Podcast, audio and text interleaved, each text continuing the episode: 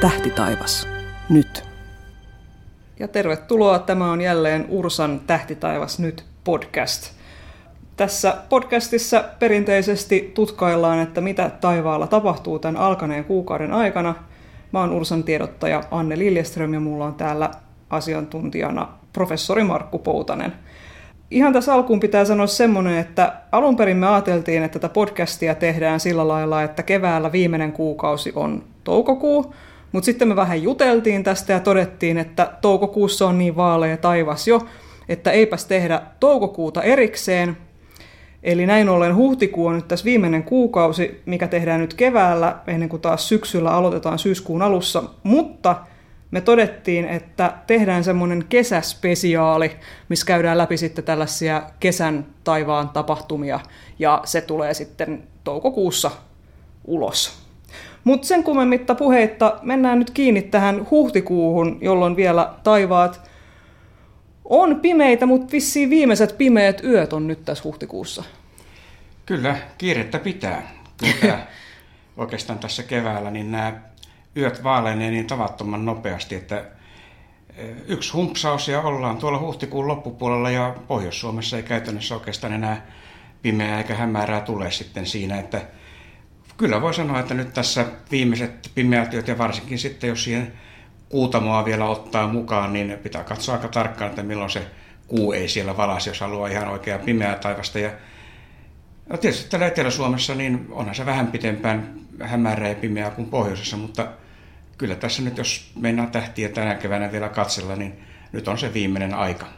Että toivotaan, että on sitten pilvettömiä öitä. Utsjoella ei tule kunnolla pimeätä enää huhtikuun 10. päivän jälkeen, ja Oulussakin sitten pari viikon kuluttua ne pimeät yöt päättyy. Että tässä näitä viimeisiä mennään, mutta vielä näkyy juttuja taivaalla. Katsotaan, mikä on planeettatilanne huhtikuussa.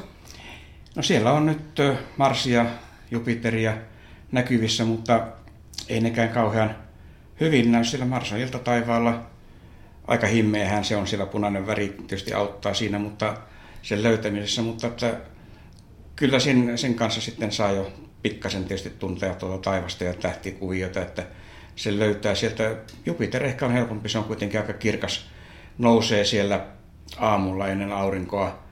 Mutta matalallehan sekin mokomme jää tulla etelätaivaalla sinne aamuhämärissä, että siinä ne melkein sitten alkaa olla, että siellä on Saturnus vielä, mutta yhtä hankala ja matalalla se on, että aika heikkoa täytyy sanoa, että tässä keväällä on näiden planeettojen suhteen.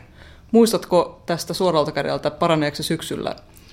No kyllä se jonkun verran, mutta tämä koko vuosi taitaa olla pikkasen semmoinen heikon näköinen, että ei siellä kauhean tämmöistä hienoa planeettaspektaakkelia ole, ja tämä johtuu ihan siitä, että nyt tällä hetkellä Jupiter ja Saturnus on semmoisessa kohtaa radallaan, että ne Suomesta katsottuna ne jää tuonne alas etelätaivaalle, että sieltä ei oikeastaan niin kuin nämä, mitkä on tämmöiset, voi sanoa perinteisesti komeat, niin ne ei näy kunnolla. Sitten Venus tulee sieltä näkyviin pikkuhiljaa, se nyt on tuolla auringon takana, mutta ei sekään vielä oikeastaan tänä vuonna kauhean hyvin näy, että kyllä tämä pikkasen niukkaa on. No välillä pitää olla niukkoja vuosia, että sitten on taas lihavia vuosia luvassa vähän myöhemmin. Planeetat, mitäs tähtitaivas, nyt kun sitä vielä näkee, niin missä asennossa, mitä siellä näkyy nyt näin keväällä? Onko se jotenkin erinäköinen niin kuin sillä lailla, että nyt kannattaisi katsoa, että näkyisi jotain vähän harvinaisempia tähdistöjä tähän aikaan vuodessa? Outo, kumma taivas. Tämä on juuri se aika vuodesta, kun tähtitaivas näkyy semmoisessa asennossa, kun se yleensä ei koskaan muulla näy. Eli tuolla iltayöstä puolen yön nurkilla ja niihin paikoihin, kun on kunnolla pimeitä vielä, niin tähtitaivas on semmoisessa asennossa, että tämä on ainoa hetki ja aika vuodesta, kun täällä Suomessa se näkyy. Koska sitten kun se alkaa näkyä tuossa vähän aikaisemmin illalla, niin me ollaan niin pitkällä keväässä jo, että taivas on vaalea. Ja sitten kun tullaan syksyyn, niin ne onkin jo häipynyt sieltä taivaalta niin, että siellä näkyy sitten syksyn tähdistöt. Eli siellä on ihan tämmöisiä, voi sanoa, oudon kuulosia, oudon näköisiä ja ihan kummallisen näköisiä tähtikuvioita, että kun tuo leijona, joka tässä nyt on ollut kevät-talvella ihan kivasti tuolla etelässä näkyvissä, etelän suunnalla, niin se painuu tuonne länteen, sieltä tulee tämmöisiä matalalla etelätaivaalla näkyviä, mitkä on ihan voi olla kivoja bongata siinä, että löytääkö niitä, tunnistaako niitä, siellä on sekstanttia, maljaa, Korppioneitsyt on aika helppo löytää. Vaaka hyvin alhaalla sitten kesällä rupeaa näkymään tai kesää kohti mentäessä skorpioni, mikä on todella hieno tähdistö, kun menee jonnekin tuonne Välimeren seudulle. Mutta nämä on tämmöisiä harvinaisuuksia, että kyllä nyt oikeastaan tuosta kannattaa se yksi kevätyö uhrata siihen ja käydä näitä ihmettelemässä, että edes kerran näkee ne. Eli joku sopiva havaintopaikka näkyy kunnolla alas etelänpuoleiseen horisonttiin keskiyön kieppeillä, niin sitten... Kyllä, koska nämä on himmeitä tähtiä, suurin osa näissä, no neitsyössä on vähän kirkkaampia kyllä.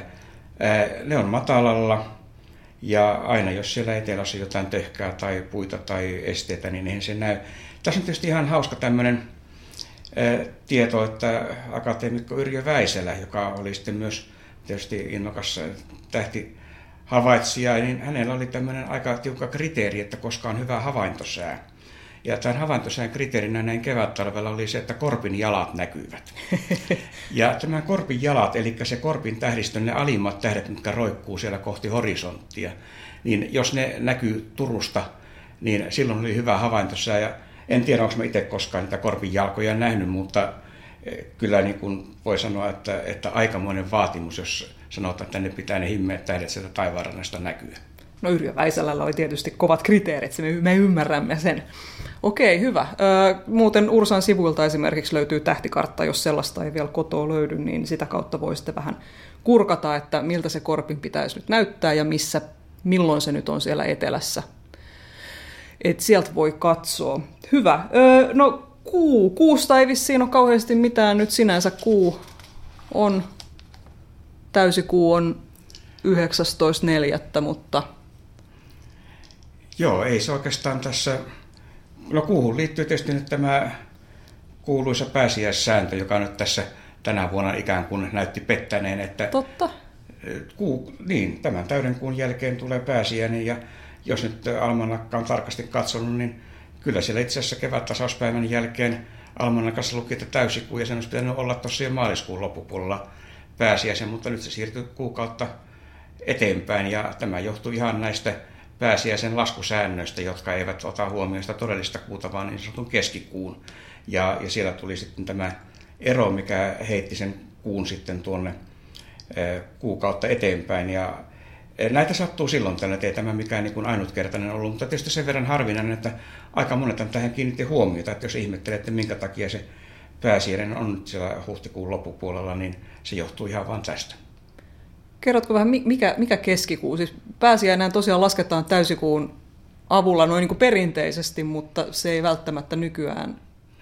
Niin, tämä on tämmöistä vanhaa perua siltä ajalta, kun näitä pääsiäissääntöjä kehitettiin aikanaan, ja silloin ei tietysti sitä kuun liikettä pystytty niin hyvin laskemaan. Eli tämä perussääntöhän menee sillä, että pääsiäissunnuntai on tämän kevättasauspäivän jälkeisen täydenkuun jälkeisenä sunnuntaina. Ja tämä useimmiten tämä pätee, mutta nyt tässä tämän vanhan pääsiäissäännön mukaan niin sitä niitä kuun vaiheita ei lasketakaan sitten tämän todellisen kuun vaiheen mukaan, vaan nyt kun kuun liike tietysti on pikkasen epätasasta, siellä on välillä kuu on radallaan vähän nopeampi, välillä hitaampi riippuen sitä, onko siellä radallaan lähempänä vai kauempana, niin siellä voi tulla muutaman tunnin heittoja. Ja nyt tässä juuri kävi niin, että kun tämä lasketaan tämmöisen keskimääräisen kuun mukaan, joka on keskimäärin oikein, mutta välillä se vähän edistää, välillä jätättää tähän todelliseen nähden, niin nyt kävi juuri niin, että se sitten tämä keskikuu olikin vähän väärällä puolella sitä kevättasaushetkeä ja sen takia sitten tästä kävi tämmöinen lipsaus. Ja tämä itse asiassa, kun mä rupesin miettimään, miten tämä menee, niin tämähän menikin ihan sillä tavalla loogisesti, että nythän kuu oli itse asiassa lähinnä maata tässä lähellä täyttä kuuta, joka tarkoittaa sitä, että se liikkuu radalla vähän nopeammin, se on pikkasen edellä sitä keskikuuta. Ja niin se oikea kuu kerkeskin sinne jo ohi ja keskikuu laahasi jäljessä ja sen takia tässä tuli tämmöinen hauska. Eli tämä ihan liittyy tähän kuun rataan, missä kuu sattuu olemaan täyden kuun hetkellä, mitä näitä superkuita on tässä ollut. Eli tämä oli ihan suoraa seurausta mun mielestä siitä. Eli lasketaan keskikuu tavallaan sillä lailla, että ajatellaan, että jos kuu liikkuisi pyöreällä radalla. Pyöreällä radalla tasaisella nopeudella niin. Suunnilleen, niin se on likimain se laskusääntö, joka on tietysti aikanaan ollut helppo sillä tavalla ottaa, kun tiedetään kuun kiertoaika, niin siitä vaan jaetaan päivämäärillä se, niin tiedetään suoraan, missä se on. Mutta tosiaan se, että jos kuu on lähimpänä maata tai kauempana maasta, niin se pikkasen edistää tai jätättää tähän keskimääräiseen vauhtiin nähden. Mainitsit noi superkuut, niitä oli 3 tässä vuoden alussa ja mediassa niillä oli tässä mielikuvituksellisia nimiä, niin kuin verikuu ja susikuu ja matokuuta mä odotin tulevaksi. Että nyt tulee supermatokuu ja voisi sanoa, että nyt ne supermadot tulee, mutta en päässyt vastaamaan mitä. Mistä nämä niin kuin nimet? Eihän meillä Suomessa tällaisista täysikuista puhuta. Ei puhuta. Kyllä ne tuli jostain anglosaksisen maailman mystisistä kiemuroista tulee. Oikeastaan yksi semmoinen, mä en oikeastaan näiden alkuperää tiedä, mistä nämä tulee, mutta yksi semmoinen aika selkeä, joka varsin hyvin ymmärrettävissä tämä alkuperä, on tuossa elokuun täysikuusta puhutaan tämmöinen harvesting moon tai sadonkorjuukuu. Ja se johtuu yksinkertaisesti siitä, että kuu on sillä tavalla, kun se on kesällä siellä hyvin matalalla täydenkuun aikaan, niin sen deklinaatio, eli korkeus rupeaa kasvaa hyvin nopeasti siellä, kun se ohittaa täydenkuun. Ja siinä tulee semmoinen hauska ilmiö, että siinä elokuussa, no sanotaan kesä, heinä, erityisesti elokuussa, kun se kuu näkyy hyvin, niin sen kuun nousuaika aikaistuu niin paljon, että se monta iltaa peräkkäin sen täydenkuun jälkeen nousee melkein samaan aikaan. Ja tämä oli tämmöinen hyvä aikanaan, kun oli sitten sadonkorjuuaika, niin tämä kuu tavallaan sitten valasi siellä ja kun se sitten illalta noussut niille samaan aikaan, niin siinä oli aina se ilta sitten samanlaista valoa. Tämä on ihan käänteinen tässä, kun tässä kevättalvella katsoo sitä täydenkuun jälkeistä nousua. Niin sehän painuu valtavan nopeasti sinne taivaan rantaan niin, että muutama päivä täydenkuun jälkeen, niin sitähän saa odottaa kauan ja hartaasti ennen kuin se kuu sieltä nousee.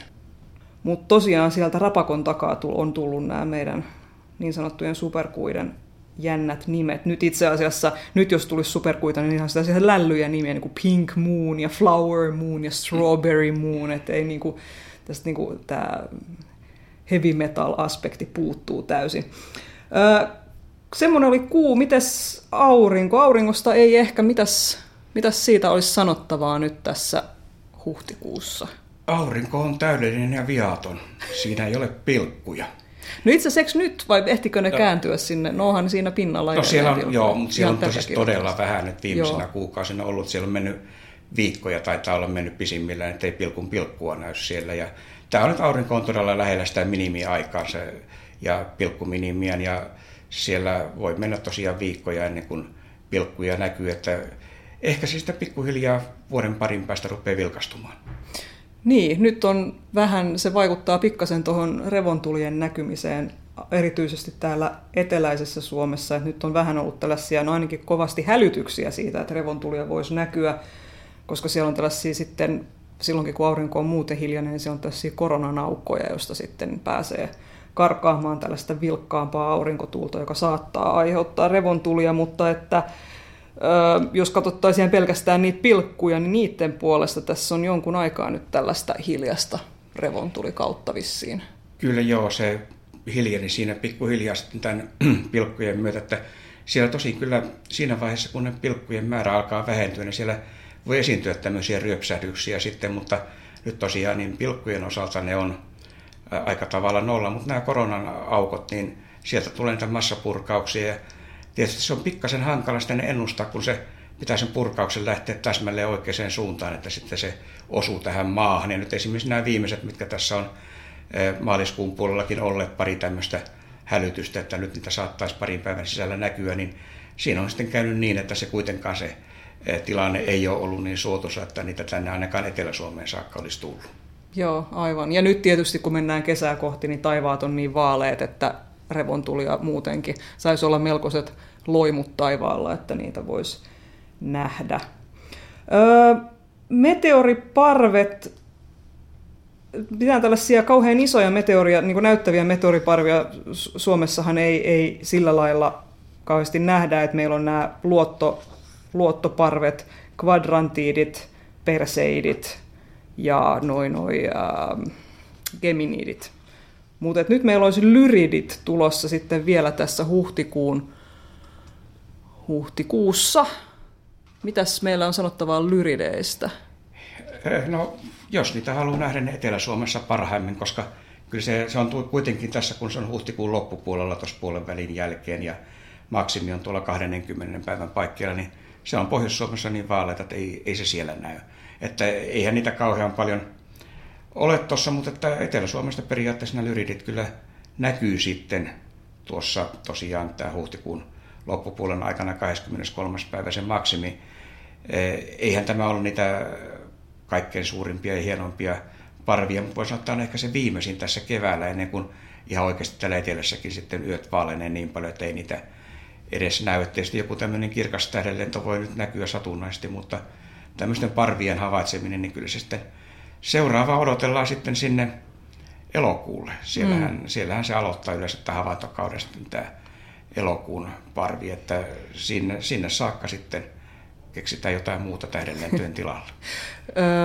Jos verrataan just niihin elokuun perseideihin, jotka on semmoinen aika varma parvi, niin mites runsasta on, miten niin kuin parhaimmillaan niitä tähdenlentoja voi nähdä? No ei tätä, olisikohan tuommoinen kymmenkunta lyrideihin kuuluvaa tähdenlentoa tunnissa siinä maksimin aikana, että se ei todellakaan ole mikään tähtisade, että siinä saa semmoisen 5-10 minuuttia venata ennen kuin se seuraava tulee, mutta siis kuitenkin selvästi enemmän kuin tämmöiset satunnaiset tähdenlennot, ja joita niitäkin tietysti on, että kyllä tämmöisen parven aikana kuitenkin, kun ulos menee ja jaksaa vähän aikaa katsoa, niin paljon helpommin ja todennäköisemmin sen tähdenlennon näkee, kun että menee ihan satunnaisena aikana, mutta silti eihän se mikään semmoinen, jos ajattelee näitä perseidejä ja geminidejä sitten joulukuussa, niin siellä kuitenkin niitä tähdenlentoja tulee sillä tavalla tiheesti, että ei siinä kauhean kauan sinne ylös tarvitse katsoa, kun tähdenlennon näkee, mutta kuitenkin niin näitä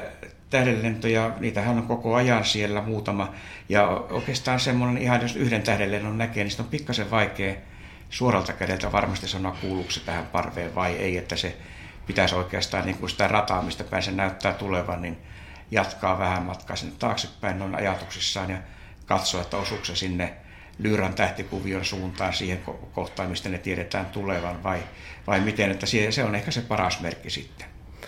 Joo, eli kannattaa varautua sitten, jos haluaa näitä lyridejä katsoa, niin ihan silleen, että lämpimästi päälle ja varaa pidemmän aikaa sitten siihen ulkona oleiluun, että niitä ehtii sitten nähdä useammankin kappaleen. Hyvä.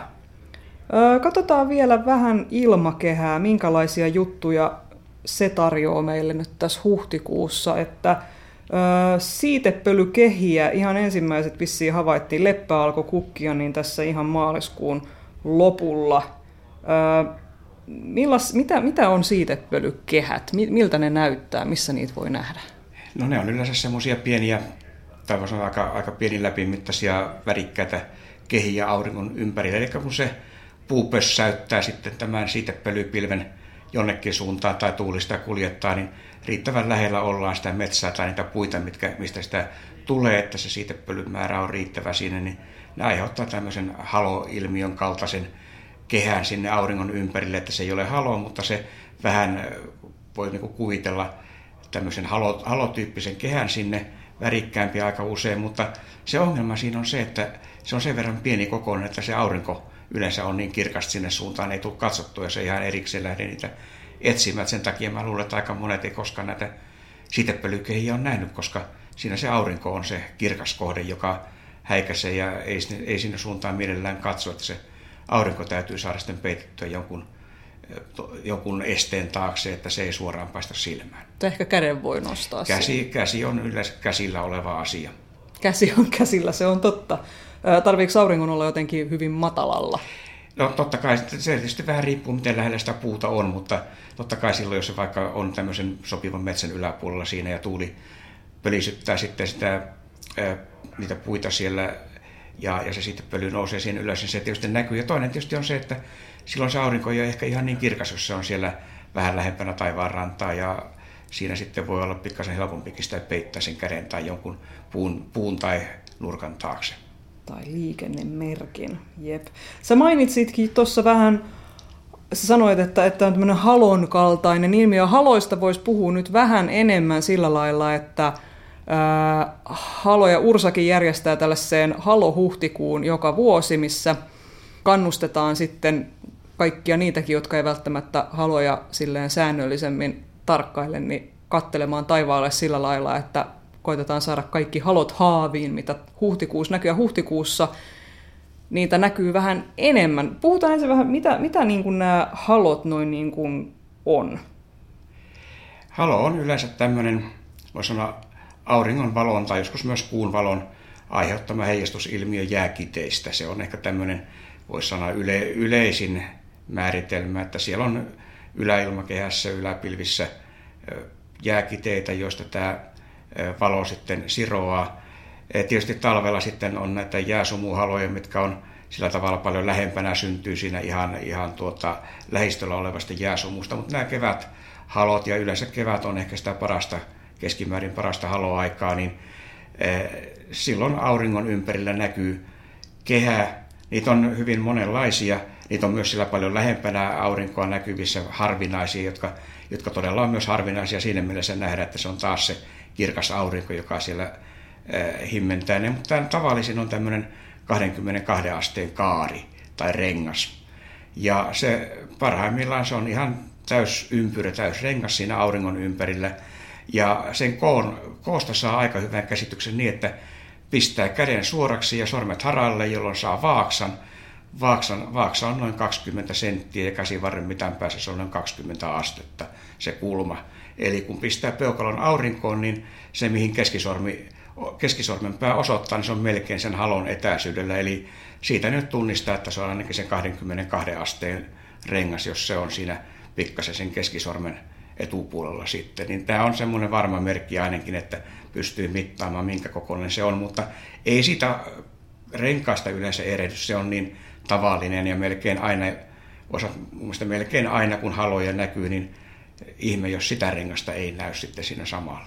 Aivan. Mä muistan, kun mä ensimmäisen kerran näin sen, mä en edes tiennyt mitä mä oikein näin, mutta mä kiinnitin huomiota siihen, että musta näytti siltä, että auringon ympärillä oli tumma kehä, että se itse asiassa sen kirkkaan ja vähän ehkä tällaisia himmeitä sateenkaaren värejä omaavan renkaan sisäpuoli on itse asiassa vähän tummempi kuin se ympäröivä taivas, se on jännä.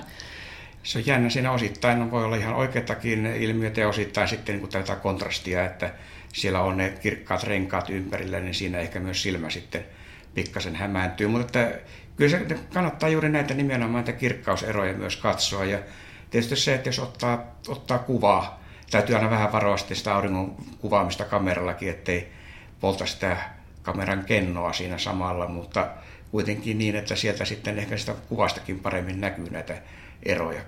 Niin ainakin voi kontrastia sitten jossain ohjelmassa säätää myöhemmin.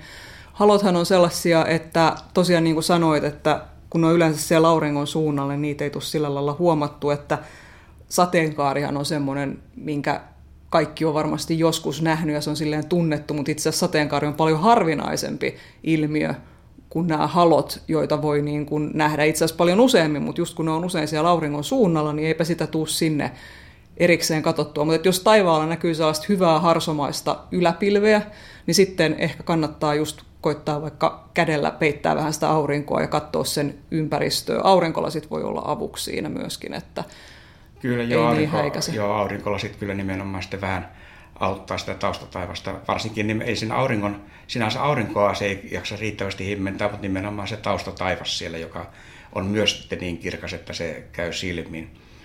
Mutta sitten tietysti on näitä muita, niin kuin siis auringon pilari, joka voi olla sillä tavalla paljon helpompi, koska se on tämmöinen ikään kuin auringosta nouseva tai horisontista nouseva tämmöinen pystysuora pilari. Ja se on sillä tavalla tietysti helpompi, että silloin se aurinko on siellä matalalla tai jopa jotain varannan alapuolella tai menossa sinne. Ja siellä sitten niin se ei ole enää niin kirkas, sitä on niin kuin helppo katsoa. Ja toinen on sitten se, että ei tarvitse päätä kääntää ylöspäin, koska harvoin tulee, niin kun, jos ei nimenomaan niitä haloja katso, niin harvoin sinne ylös tulee katsottua. Mutta kun tämä näkyy siellä taivaanrannassa, niin tämmöinen pilari on helpompi huomata. Ja toinen sitten on nämä sivuauringot, jotka näkyy sitten tuolla auringon jommalla kummalla puolella. Ja ne on sitten joskus, ne voi olla todella värikkäitä ja joskus ihmiset jopa kysyy siitä, että mikä tämä omituinen sateenkaari on, joka näkyy siellä auringon lähellä. Ja tietysti täysin vastakkaisella puolella, kun taas sateenkaaret yleensä näkyy, mutta juuri tämä sivuaurinko on semmoinen, joka sitten monet ehkä huomaa juuri sen kirkkauden ja tämän värikkyyden takia, että sehän voi kirkkaammilla todella tuntua, että se on ihan toinen aurinko melkein siellä, että se ihan kunnolla häikäisee jo. Se on ihan totta, joo. Eli jos nyt sattuisi tässä huhtikuun aikana näkemään niitä haloja ja ottamaan niistä kuviakin, ei välttämättä tarvitse ottaa kuvia, mutta niitä otetaan mielellään tuonne. Ursalla on tämmöinen havaintopalvelu kuin Taivaan vahti, niin siellä on semmoinen oma lomake, millä sitten voi raportoida näitä halohavaintoja. Et näitä otetaan ihan silleen keskitetysti nyt huhtikuussa, niistä ollaan kiinnostuneita. Et kaikki ei tarvitse olla Ursan jäsen tai mitään, sinne voi Taivaan vahtia käyttää ja osallistua halohuhtikuuhun. Hyvä. Me palataan asiaan sitten kesäspesiaalin merkeissä tuossa vähän myöhemmin. Katsotaan mitä. Kyllä, sillä kesällä toivottavasti ainakin yksi tähti näkyy, että katsotaan näkyykö muita. Katsotaan.